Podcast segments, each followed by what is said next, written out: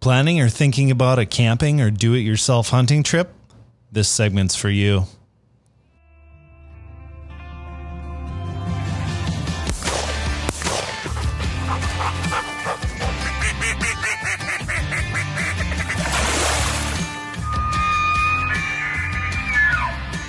Welcome to the Scheels Outdoors Podcast, your source for information on hunting, fishing, and all of your outdoor passions.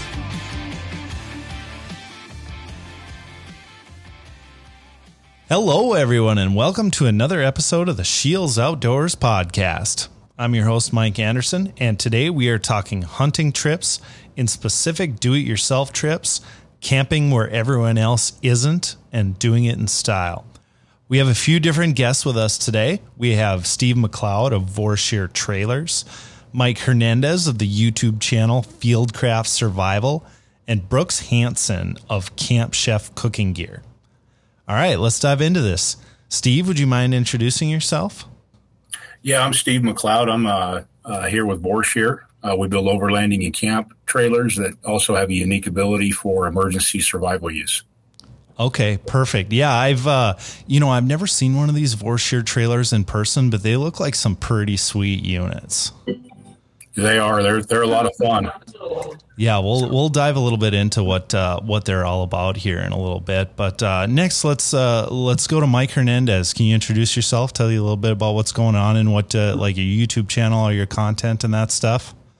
Yes, sir. Thank you very much. Uh, like you said, my name is Mike Hernandez. I am the Fieldcraft Survival Mobility Director.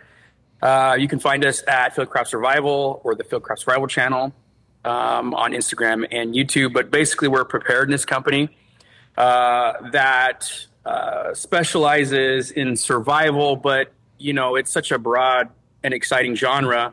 Um, I think I have the best job there, where I get to do stuff like this, where we talk about hunting and camping and overlanding and, and firearms training. Um, so it's kind of like an all-encompassing lifestyle uh, brand. Okay, very cool. And then last but not least, we've got Brooks Hanson with Camp Chef. Yeah, like you said, I'm Brooks Hanson with Camp Chef. Um, been with the company for almost 10 years. We are a manufacturer of all things outdoor cooking. So whether your activities are in the backcountry, on an overlanding expedition, or on your back patio, we have a product that uh, will take care of you and uh, make your meals better. So been around for about almost 35 years, um, coming close to that. And uh, like I said, we make all things cooking in the outdoors. So excited to be here. All right, perfect. And you know, I'm I'm especially excited to do this segment because um, I have a hunting trip planned with my dad. It's going to be a North Dakota Badlands mule deer hunt.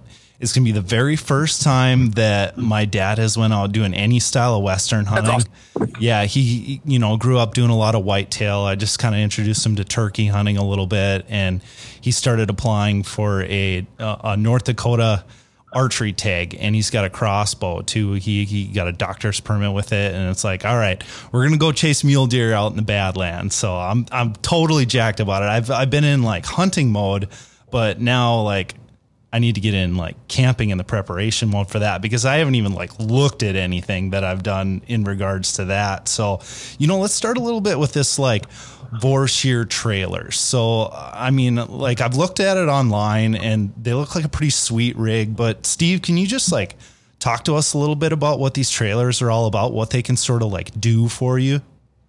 Yeah, so the the Vorsheer trailers we've got we've got three different models. We've got a XOC, which is our extreme overland camper. We've got an XCR, which is our extreme expedition rig, and then we got our our new our latest our XCT, which is our extreme camp trailer. Um, the idea behind our trailers is uh, to just truly get off grid. Um, you're not you're not limited to going to traditional campgrounds where you're going to have people all around you all the time. I mean, it, as I like to say, if you've got the vehicle and the talent to drive your vehicle, the trailer's going to go wherever you want to go. And so, um, good example. Uh, we were out filming with um, Diesel Dave from uh, Diesel Brothers several months back, and we took the trailer up over Hell's Revenge in Moab, did the entire trail with a little Jeep. And, um, you know, that's certainly not a place you're going to take a fifth wheel or even a big bumper pole. and so Yeah, we, we did all the off camber stuff. We did all the all the technicals. I mean, everything performed perfectly. And so, yeah, the neat thing is, is you can you can get out there and just truly be by yourself and be alone. And and what's what's a bigger deal to me is you can take the kids out and get the, you know, the kids aren't they they can't go hide in a big fifth wheel with leather furniture and big screen TVs and be on their smartphones. I mean, our trailer is going to provide some shelter at night, but that aside. Uh, they're going to be outside. They're going to have to learn, you know, they're going to learn to stargaze, start a fire, uh, read terrain, go hiking, skip rocks, you know, do, do things, in my opinion, that kids should be doing when they're out camping, not, not playing on a smartphone. Yeah, there's plenty of time for that. You can do that back at home. Once you're out in the Exactly. wilderness, you know, just kind of take in what you all got.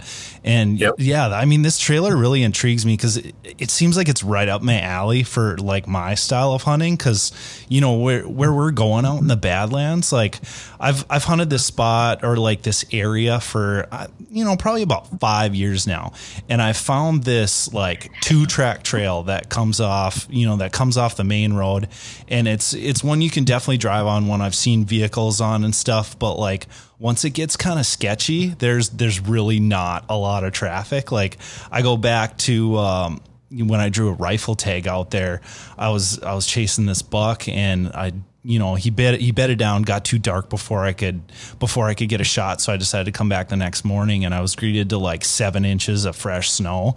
And thankfully I've got like a I've got a Toyota Tundra that's that's lifted and some bigger tires. So I was like oh I'm gonna get back there. I will likely be the only one back there. But um, you know just the thought of being able to actually camp right on that site and bring one of you know like bring everything that you that you really need with one of these trailers is really cool so you know talk to me about what you what you can all fit in these things and what and what it all has So, um, it, it's, we'll say it's mission dependent. We'll, we'll, let's let's let's, let's use that term. So, it's it comes down to what you're wanting to do. You know, if you're if you're just uh, you know you're wanting to go hunting, um, and it's just you know, hey, the wife doesn't want to go, it's just you. Well, then life's pretty easy. I mean, you can get away with a pack of hot dogs, canned chili, um, you know, little, you know, minor hunting gear. I mean, you can be on the road in like 10 minutes with this. That's what's nice about it. And, and you're not limited to where you can go. Um, or if, uh, you know, if it's more, you know, if you're trying to use it for, you know, maybe emergency preparedness, um, that's a whole different setup. And that's one thing we like about our trailers is we try to keep them somewhat of a blank slate, make them easy to outfit because everybody's going to have their own particular use or need. Um, I mean, at the core of it, it's a camp trailer.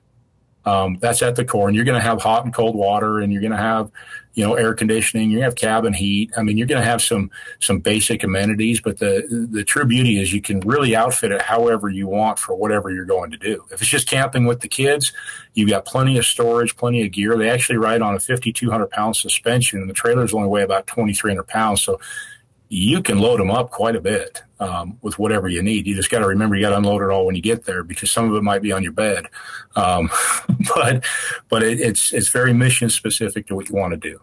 okay Yeah, if you want to, if you just want to get out of town quick on a Friday night, um, it's you know grab a couple things, throw it in, and, and and you're gone. I mean, you're not you're not trying to maneuver a big RV off the side of the house and and and figure out okay where are we going up the canyon? How many people are going to be there? Am I going to end up going down a road that I'm going to need to back a fifth wheel out of? I, I did that once. I had to back a fifth wheel two miles down a dirt road. Oh, oh that would be just misery Oh, I, it, it was, I won't do the whole story, but yeah, we were driving up and my wife's like, are you sure we can camp up here? And I said, I don't know. We'll just keep going. And, and it done, it was getting pretty bad. And I, I hit a point. I thought, okay, we're not going to be able to turn around. And this, and the road was getting narrow. I almost had half the tires hanging off almost a cliff. Oh. And, uh, and, and fifth wheels don't back up the way they track when you're pulling them. Mhm, And, I uh, believe that we spent some time backing that thing down. It was fun and and won't, won't ever do that again. Neat thing about our trailers, you can unhitch them and rig them off. We put recovery rings on them. You know, there's there's there's four D rings, uh, you know, forward and aft on the trailer. We put uh, load bars on them, so there's different ways. If you need to unhitch that trailer and spin it on the trail trail, you can actually do that. So Okay. Very, very cool. So, um, you know, I'd like to take this to, uh, you know, go a different layer here and then, uh, you know, kind of bring Mike in here. So, Mike, you you've worked a little bit with these Vorsheer trailers Yeah. and you know all about this, you know, Fieldcraft Survival. You've got a, you know, YouTube channel, podcast, all that stuff. Can you talk about some of like your experiences with it and then just kind of experiences, you know, this sort of style of hunting in general? Yeah, absolutely. What what I love about Steve's product is it's kind of like this uh, Swiss Army knife modularity, like AR-15 Legos kind of thing, right? You can truly, like he said, make it your own. So that's really appealing to someone like me who has, you know, three kids. Yeah, I'm a foster parent, so sometimes I have more depending on, you know, where our family direction is going. And like you could literally just mix and match and change things from that, or like you said, if it's me heading out. So I've I, I've got a chance to kind of play with it a little bit. Uh, hopefully he'll let me take it on our next trip. But uh, it, you know the thing about the thing about the trailer and the way that the XOC is set up is there's there's a huge difference between like tent camping and then when you have like a shower um, or or hard walls or a heater and an air conditioner inside of it. I mean it, it changes everything. There's like a level of comfort and luxury that that you can get from a real small package that it's it's a game changer, man. Um, you know, you're going hunting with your dad, and um, I I did a hunt. I think this one was like ten years ago, and it was like negative four degrees uh, up in northern Arizona. And I don't know how deep you want me to get into the story, but one of our one of our he was actually my mentor uh, got separated from the group, and we had an emergency situation.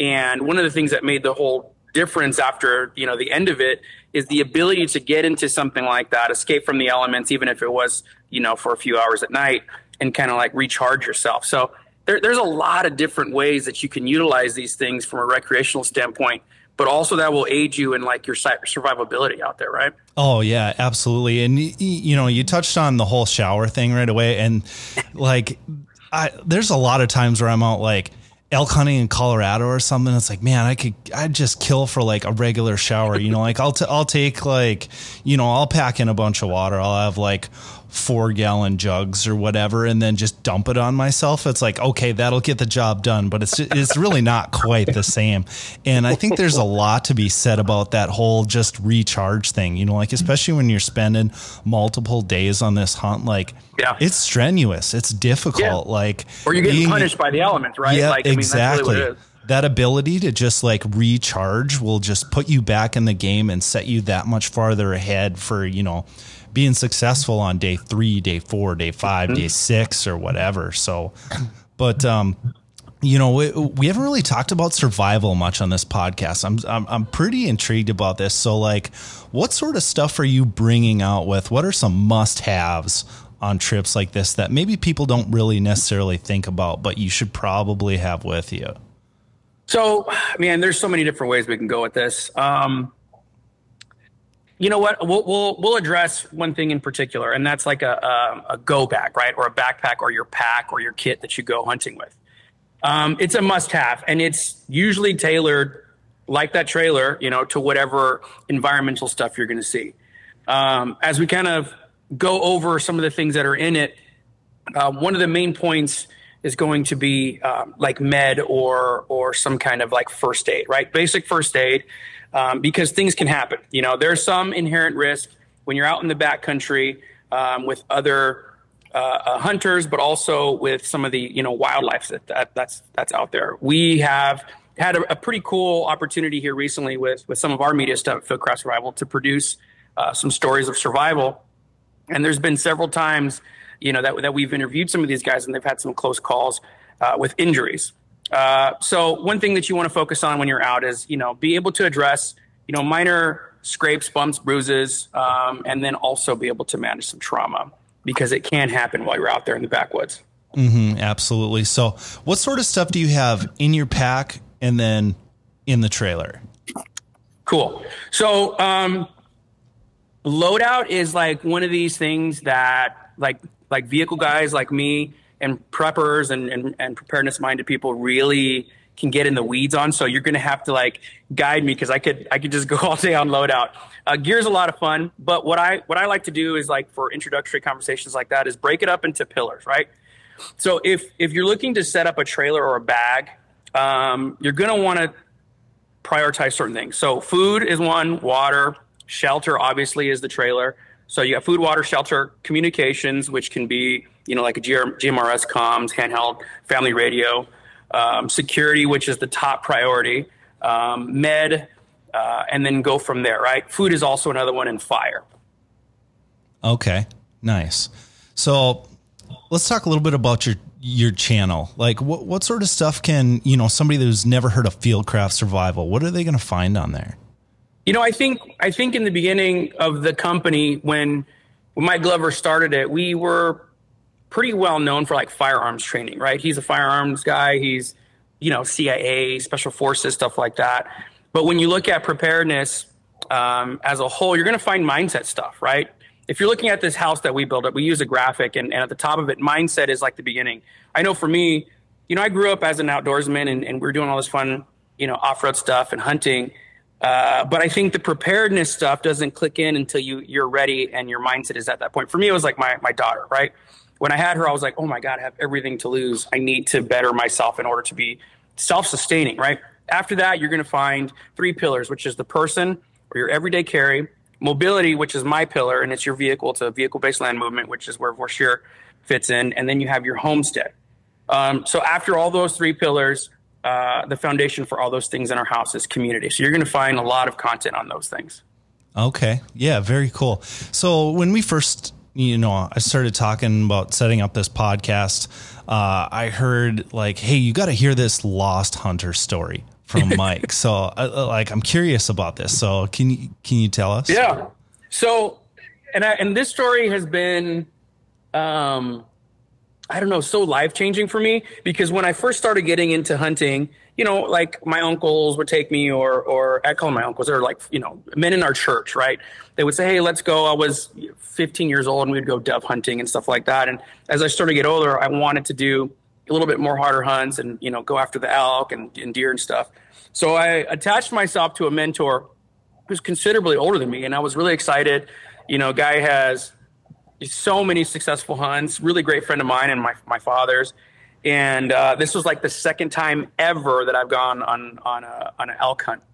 And um, we we drew a tag in northern Arizona and uh, it was an early season hunt, so there is still some weather. Like currently, right now in Arizona, down in the valley, uh, we have monsoon season, July, August, sometimes in September.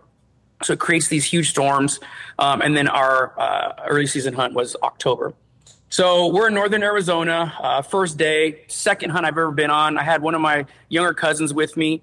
Uh, first hunt he's ever been on, and we're just like living the dream, right? We're out there enjoying ourselves, glassing. Uh, we come across this area that was uh, um, uh, marked off for private land. So what we'd have to do is park our vehicle and then hike. I think it was two miles uh, around the border of the private land to get to where uh, the unit intersected. Right, real easy. Everything was was um, marked. Even the owner of the ranch had signs that said, "Hey." Leave your vehicles here. You guys can walk this way because it's pretty common uh, for a public land hunt in that direction, right? So lunchtime comes around. If you guys have been hunting, you know that that midday lull comes. You're not going to see a lot of action. There's not a lot of movement. Um, a lot of times the animals are bedded down because it's the middle of the day.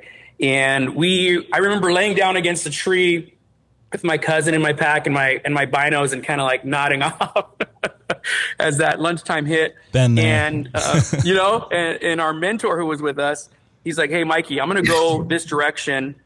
Um, just to get eyes. He's like, I'm, I'm kind of bored um, you guys relax and, and I'll be back. And I was like, cool. Lo and behold, that was like the foreshadowing of what would be the next 24 hours, right? So it's midday. Um, I want to say around 1.30 p.m. I don't remember exactly when he said that. I just remember it was around lunchtime. I want to say around 1.30 p.m. I look over to my cousin and I'm like, man, have you seen have you seen him? I, he hasn't checked in. Did we fall asleep? And we're kind of like doing self checks, right? So we start processing through it, and I realize that uh, you know a, a few minutes have passed. I get up, I walk around, I don't see him, and I start documenting. Okay, thirty minute increments. Thirty minutes have been an hour. Uh, at the hour mark, I'm like, let's get a hold of my dad, who is back at. Uh, at the time, I had a big Class C RV. So I call my dad, and I'm like, okay, so um, our mentor's gone, and I'm trying not to use his name because I don't want to. I don't want to cause any any issues or anything with that. Uh, let's just call him John for for argument's sake. And uh, my dad's like, so it's been 45 minutes, almost an hour. I said, yeah. He goes, okay. Uh, go ahead and call in search and rescue. So so go ahead and make the call. He's like, your your logic is correct on this.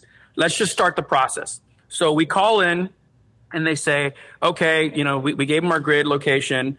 Um, uh, um, we'll be out there. Just so you're aware, there's three other guys lost in the exact same hunting unit. Um, we already have assets on the ground and in the air. I said, okay. I hang up the phone.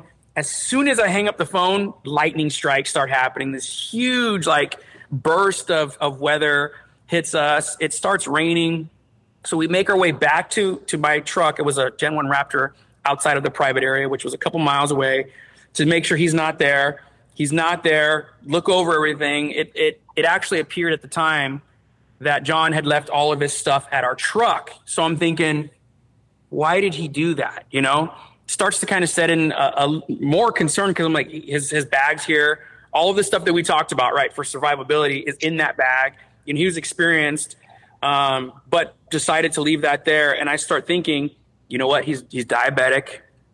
He's wearing like shorts, a long sleeve t-shirt, and a poncho. It's going to get really cold tonight. So we go back and forth um, within, I want to say two hours, two times. So we make that two mile trip back and forth on foot. Um, in the rain, we're soaking wet. By this time, it's probably around four or five o'clock.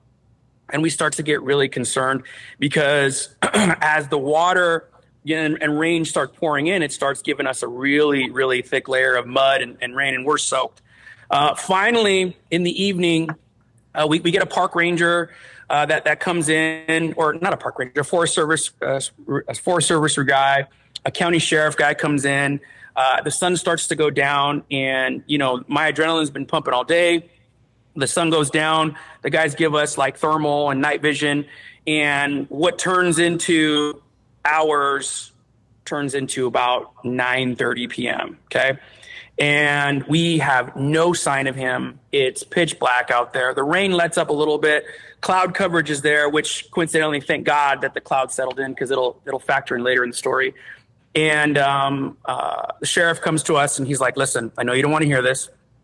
Uh, it's 10:30 p.m. There's no sign of him. You've helped us out all day. You got to go home." And I'm like, you're kidding me. He goes, no. He goes, I'm worried about you guys. You've been out here all day. You haven't eaten. You've been humping back and forth between this area. You know, we had about a five mile square radius that we, uh, you know, we're looking at. One of the ends of it had like these fingers, these canyon fingers that drop pretty drastically. He goes, he may or may not be down there. There's nothing more you can do. We, we can't bring in, you know, air support because of the weather. Just, just please go home. And I'm like, good Lord.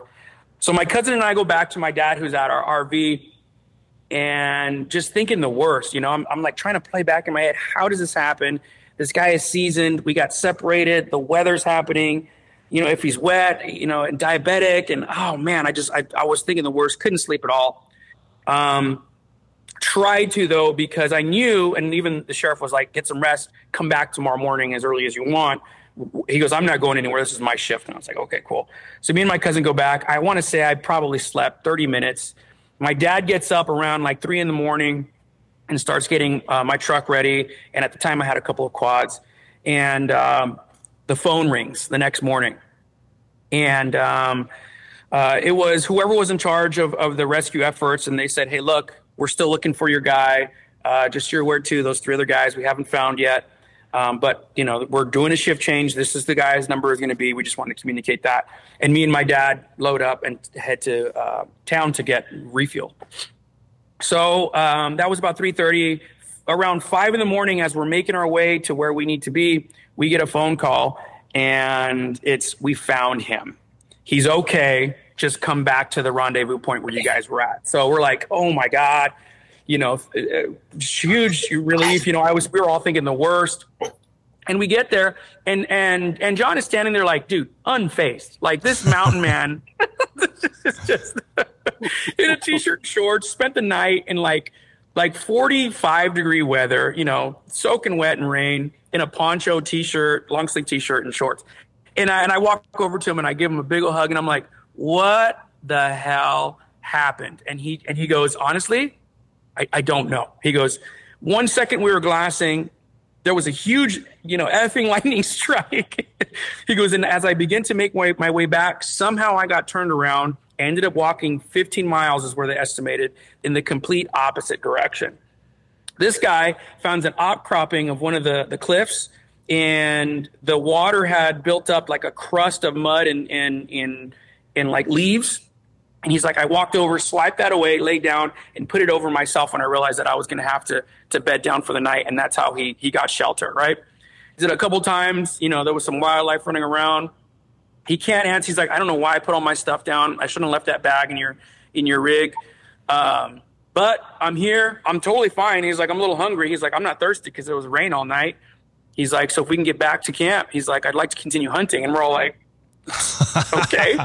That's so, hardcore right there. So this right? So this dude goes back to our RV, takes a shower, we make a hot meal, he swaps out his clothing, and then goes right back out with us the very same day to go continue our hunt that trip. That is that is next level dedication right there.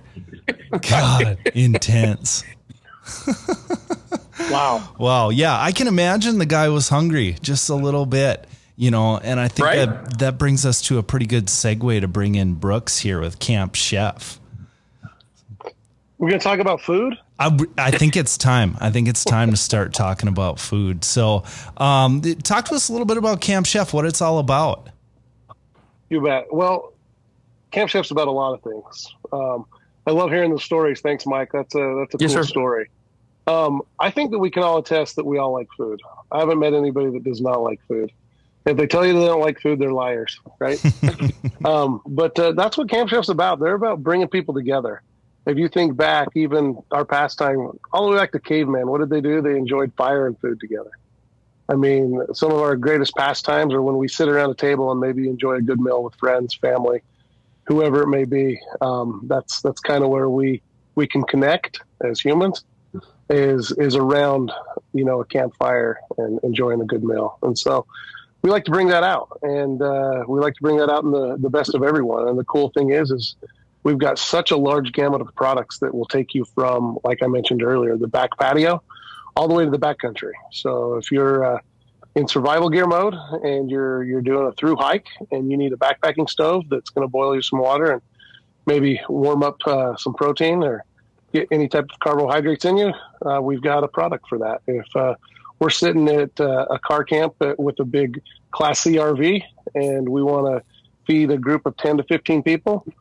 We've got products that can take care of that. And if we want to go overlanding and put a, a killer aluminum stove or a smaller two burner stove, suitcase style stove on a Vorsheer trailer and go into remote areas, but still have the amenities of a kitchen, we've got products for that.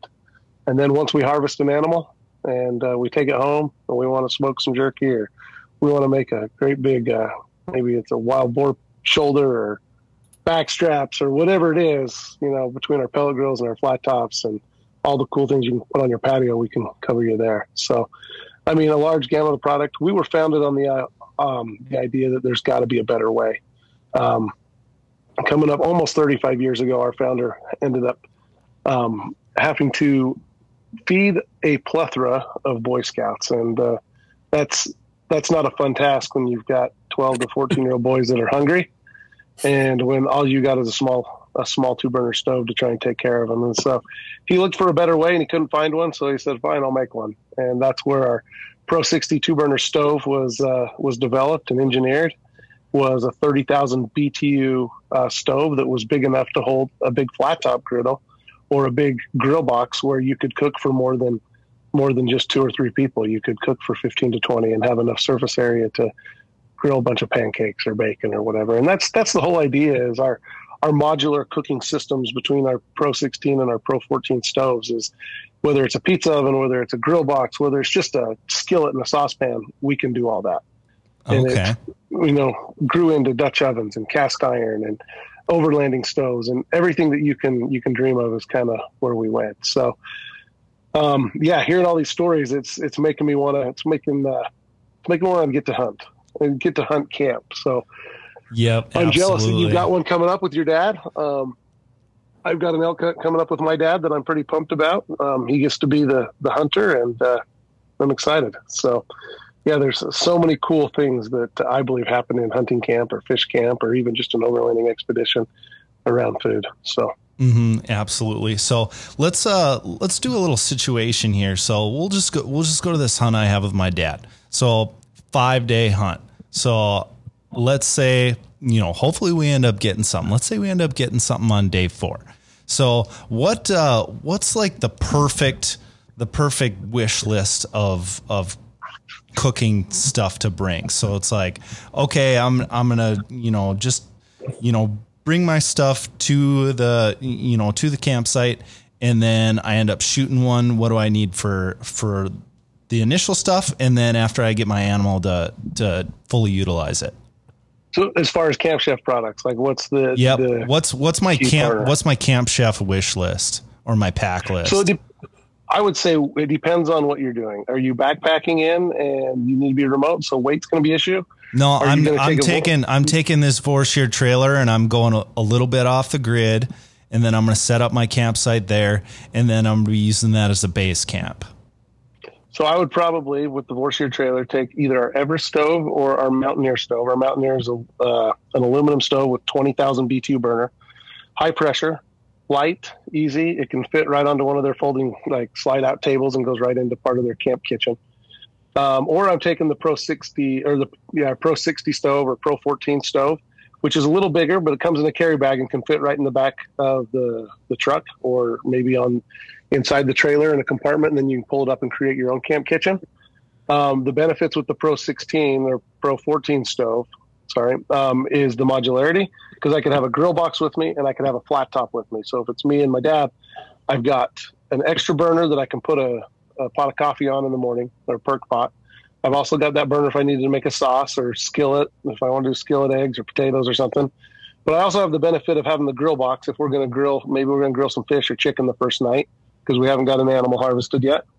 Um, and then I also have the versatility of having the flat top griddle with it if we're going to do like a big, maybe a pancake breakfast before we head out, or maybe a big breakfast brunch after we've hunted in the morning. So those two items are probably what is going to be key um, that I'm going to take in, into the backcountry. Okay, very cool. So how about how about some recipes? Do you have any recipes for us? Well, I, I would say when you're planning um, a hunting trip or you're planning an overland trip, um, it's just like Mike said. He's not going to go into the backcountry without being prepared. Like when he when he talks about what am I taking with, he goes, I could spend four hours on what what I need because it's preparedness, and that's what he's going to do. I would say the same thing goes for cooking. I mean, if you just show up and expect uh, things to happen, it's it's not as easy. So I usually try and do a meal plan, and I try and prep as much stuff at home before I go. So it's a lot easier because if we're hunting, um, we want to focus and spend as much time in the field than around the trailer. So maybe I'll chop onions, peppers, or mushrooms, or whatever it is I'm cooking part of the recipe. I'll chop it and either vac seal it or put it in a zipper bag and throw it in the cooler or the fridge. That way, when we get off the hill, I'm dumping and going. Um, recipes. Some of my favorite recipes. Um, if we're going into a, a great big uh, um, uh, cold weather storm, I, I love a good soup. Um, I love to make like a, a, wild grouse or a wild pheasant um, uh, pheasant noodle soup, and that's something that you can make at home before, and then it's frozen, it's ready to go at camp. Um, but I'd say one, I'm a big protein guy. I, I, I like red meat, so I love to take a backstrap off a deer, um, or off an antelope, or whatever it is, elk. Um, it's it's what everybody likes, right? And it, it kind of gets old. But my go-to with that is I'm going to season it with a little bit of uh, olive oil as a binder, and I'm going to go salt and pepper. Keep it really simple, and I'm going to get some uh, my grill box super hot, and I'm going to sear that to um, get an internal temp at about 120 uh, degrees, and then let it rest up to about 125. And in my saucepan, I really like a nice um, a nice glaze to go over the top. So I'll, in that saucepan, I'll take some raspberry preserves or some raspberry jelly or jam um, some garlic, some rosemary, some thyme, and then I have a stick of butter, and I'm going to reduce that down. Grill that uh, back strap, pull it off, slice it on the bias, and then just put that glaze right over the top. Um, one of my go-tos, something I really enjoy, is is just you can really taste the flavor in, in that wild game when you do that. Love it. So Hey, what's can, um? can I ask a question real quick? Yeah, go for it. Hey, next time we go camping, would you want to come cook for us? well, absolutely. That's awesome. Because that sounds a lot better than what we end up doing. Yep, I'll agree with There's that just- 100. percent you know what? There's so many cool things you can do with food, and all you have to do is a little bit of prep. Like if you plan and and it, it's not that hard. I mean, I can think of all the different meals that I've done in the backcountry. I spent, you know, nine days in 160 miles north of the Arctic Circle, where we got dropped off by a float plane to try and hunt caribou. And I took a soft side cooler with me that had all my proteins froze for the first three days, and we were having halibut and salmon and Nice. and and, ri- and ribeyes until we got a caribou down. Then we just Oh, man. We we smoked caribou ribs with the fresh alders and and leaves, and we uh, we did all kinds of cool stuff. But we just planned ahead. I had vegetables chopped and froze, ready to go. So when we were come back after a long, you know, four or five mile hike in the tundra, we could just pop the stove open and start dumping and going. We're not spending time chopping. And it was it was awesome. It, it was awesome, and we ate really good, and it, it made for a better camp. Absolutely. mm-hmm. Brooks, you better watch out, or otherwise you're going to become like literally the camp chef for a bunch of people here. I've been called a lot worse things, so I'll take it. oh yeah, absolutely. Oh, love it. So I'd I'd like to do a little round table here. So, um, you know, in your guys' spaces, what's um, what's one piece of advice you'd give somebody uh, on an upcoming backcountry hunt? Steve, let's start with you. Um, for for me, it's it's it's planning and it's uh, so everything I do, whether whether it's camping or hunting or fishing or all the above, or um, even if I'm just going out to visit some of our dealers, I mean, I'm kind of the planner. Like I'm always, I want to know where's every meal coming from, how long am I going to be on the road, um, and it's just it's an OCD thing I have. So so for me, it's, it's going to be all about the planning. I, I'm just a, I want an agenda on everything. I, I don't need to know, hey, we're going to hike this trail for this long and turn left at that tree, but but I want to have an idea what area are we covering. I'm a big weather guy. To me, weather is one of the biggest things I think a lot of people tend to overlook when they're going out. Um, Truth. and I don't always trust the weather on my phone. More, more not, the weather on my phone's wrong. Um, and so I have a couple different sources I always look at at weather, and that just goes back. I, I've got a background in oil fields and pipelines, and, and so we worked in that all day. And so, you know, we, going to work, we needed to know is it going to be 40 below tonight, or, or what are we up against? So weather was always probably for me one of the biggest things because it determined everything after that. How, you know, what kind of clothing are we taking? Uh, me personally, on a hot day, I don't want to eat a big heavy meal. It's just it's the way my body works. But on a cold day, the heavier the meal, the better. so, so I, I always start with weather. I would say that's probably one of the most important things I'm going to plan around is is what's what's the weather because you can go from extremes too, like in Arizona where you've got a hundred plus mm-hmm. degrees in the day and you can drop down to freezing at night, Yep. and, and that's a whole new dynamic to plan around as well. You know, so so weather's a big one for me when I'm going to plan a, a backcountry trip. All right, excellent advice, Mike. What do you got for us? So, so for me, and you, you might have seen this because we're, you know, on this video chat. I, I fidget. So for me, uh, the the physical fitness portion of it is is super important. Um, I think that a lot of times uh, when we get into situations or survival situations or even recreational situations like hunting, uh, we tend to overestimate our physical abilities. Um, and I've I've been caught up in something like this before. But when you're looking at environmental factors, like if there's an emergency, like the one that we experienced, you know, your body needs to be able to to be able to manage the stress of that if that happens. But also, you know, the elevation changes can also affect you. So focus on cardio. Um, I tend to work out, you know, majority time of, of the year anyways. Uh, but you can get into situations where, you know, like for me, I, I typically live around a thousand feet elevation, and then in northern Arizona, we can easily get up and past ten to twelve thousand uh, feet in elevation, and that will affect your heart, and that'll affect uh, you know the way that your body reacts. Um, but also, you know, you're carrying a bunch of gear, uh, eh, which isn't normal for you to do on a daily basis. And then the huge payout is when you do get your kill, you're able to take that thing out of the backcountry with you, you know, and it's an enjoyable experience. I like the challenge of that. You know, there's nothing like going out and you got, you know, 10 pounds of meat a piece and you guys are coming back and forth and you're humping all that stuff out. So I would say focus on cardio, focus on your workouts. Okay. Good stuff. Brooks? Um, something that comes to mind is uh, before you go, figure out how you're going to judge success. I think a lot of people get wrapped up that success is only the size of the antlers or if you are able to tag out or not. And, and sometimes that may not be the case. Um, so I think before you go out, really, you know, think about that. So, so you're not putting so much pressure on yourself. So you're not having fun and not so much pressure on trying to tag out. And that eliminates the fun. We've always said, you know, we can't control the, re- uh, the weather and we can't control if you harvest something. But mm-hmm. if you eat like crap, if you eat like crap, that's your fault because you can control that. So maybe control the controllables and figure out what you're going to define as success. Because for me, sometimes just having a really cool outing um, is successful, and you have a good time. You might see some animals, you might have some really cool stocks, and you get back and you might be bummed because you didn't tag out. I mean, ultimately, that's what we want to do. We want to kill a big deer. We want to kill a big elk. I mean, that's that's just nature. That's why we're doing it. But if we put so much uh, um, time and effort into that only and like ex- expectations that way, then it almost takes away from the fun and why we're actually doing it. So, kind of you know, sit down and think about that before you go. What what will be successful? If I went out and enjoyed six killer days with some of my best friends or family members, and we ate good and we hiked and we we were able to enjoy the outdoors, um, is that successful?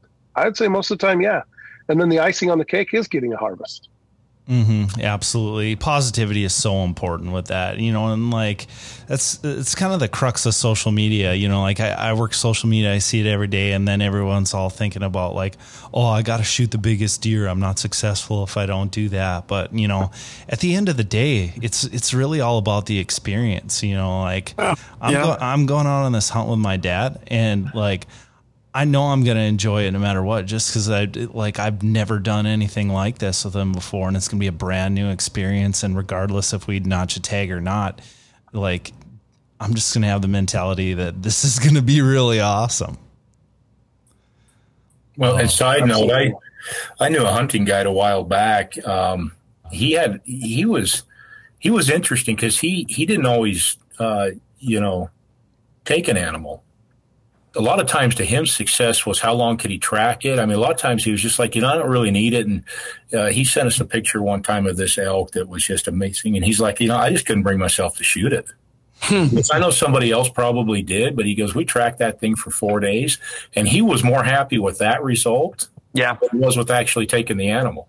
So that yeah. it's interesting. Success is everybody's. They've kind of got their own definition, and for him, mm-hmm he felt more successful just tracking this thing for four days. Yeah, that makes sense. Yep, so, absolutely. That uh, yeah. that kind of brings me to that initial story I talked about, setting the scene for like where we're gonna where we're gonna end up camping. That that buck that I was after that got into you know a seven inch seven inch snowstorm afterwards. Like I had, I did end up fighting finding that buck, and I did end up harvesting that one, and it, it was just crazy how it happened because like I, I knew he was going to be down in some deep draws. So like, cause you know, get out of this storm and I ended up bumping him and then, you know, just looking at myself all disgusted, like, oh, missed opportunity. But th- then I realized like, oh, I've got seven inches of fresh snow and like I know where he ran, so I can get on yeah. his tracks.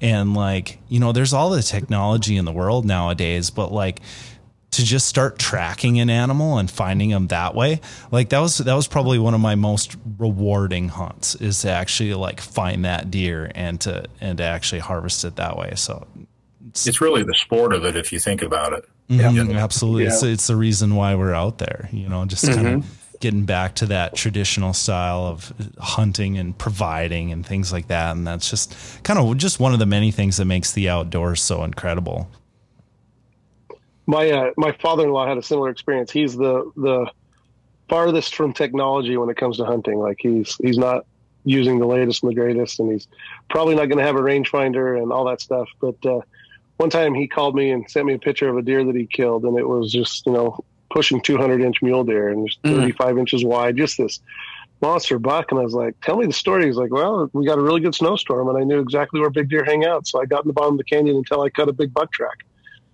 And he's like, I cut several deer tracks, but once I found that track that was in the fresh snow that was a big buck, I stayed on it for five miles and I caught up to him.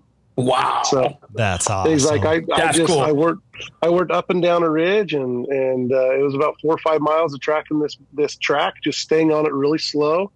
And eventually, I come up over a ridge, and he was he was just slowly working his way away from me at like hundred yards, and turned broadside and looked back at me like he'd kind of been had. And he says, "I shot him," and it was a really cool story because he really used nature's elements and kind of how people used to harvest animals before lots of technology. I mean, I'm, we we still rely on that, and and I like it. I'm also not against using technology if it if it helps us be successful. If that's what you're classifying as success, so. Oh, absolutely. I mean, hunting's hard enough the way it is. Like any little edge you can get, you you probably want to take that.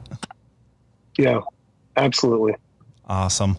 Well, this has been a great chat, guys. I've you know learned a lot on this. Got myself kind of in that in that mentality, and realized that I definitely need to put my gear list together and start packing and get ready for this. And uh, yeah, I'm just excited. So you know, appreciate the time, guys. Appreciate the information.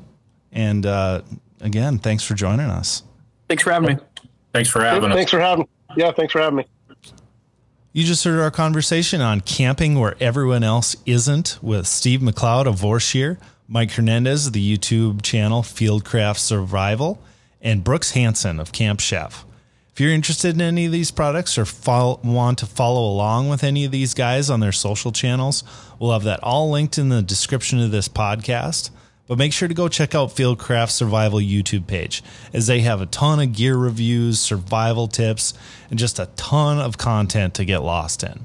Also, make sure to go follow along with the Scheels Outdoors pages as I'll be giving updates on how that hunt goes with my dad as we try to put him on his first ever mule deer. And with that, I'd like to thank you all for listening and see you next time.